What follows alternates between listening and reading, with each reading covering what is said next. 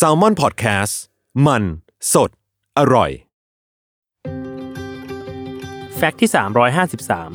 353 โรงพยาบาลสิริราช ปิยมหาราชการุณ หรือ SIPH มีศูนย์หัวใจที่ให้บริการตรวจวินิจฉัยอาการผิดปกติด้านหัวใจ และรักษาผู้ป่วยโรคหัวใจทุกประเภท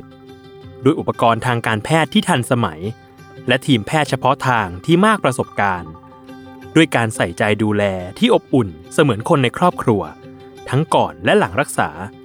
ในบรรยากาศทัศนียภาพริมน้ำที่สวยงาม ร่มรื่น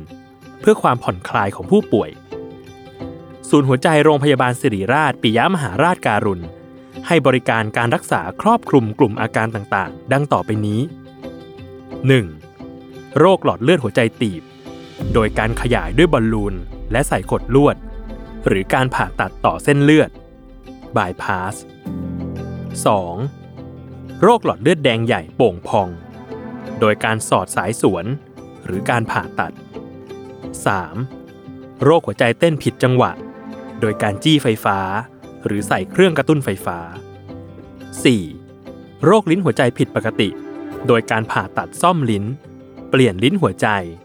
หรือการใช้สายสวน ร่วมกับการใส่ลิ้นเทียมแทนการผ่าตัด และ 5. โรคหัวใจพิการแต่กำเนิด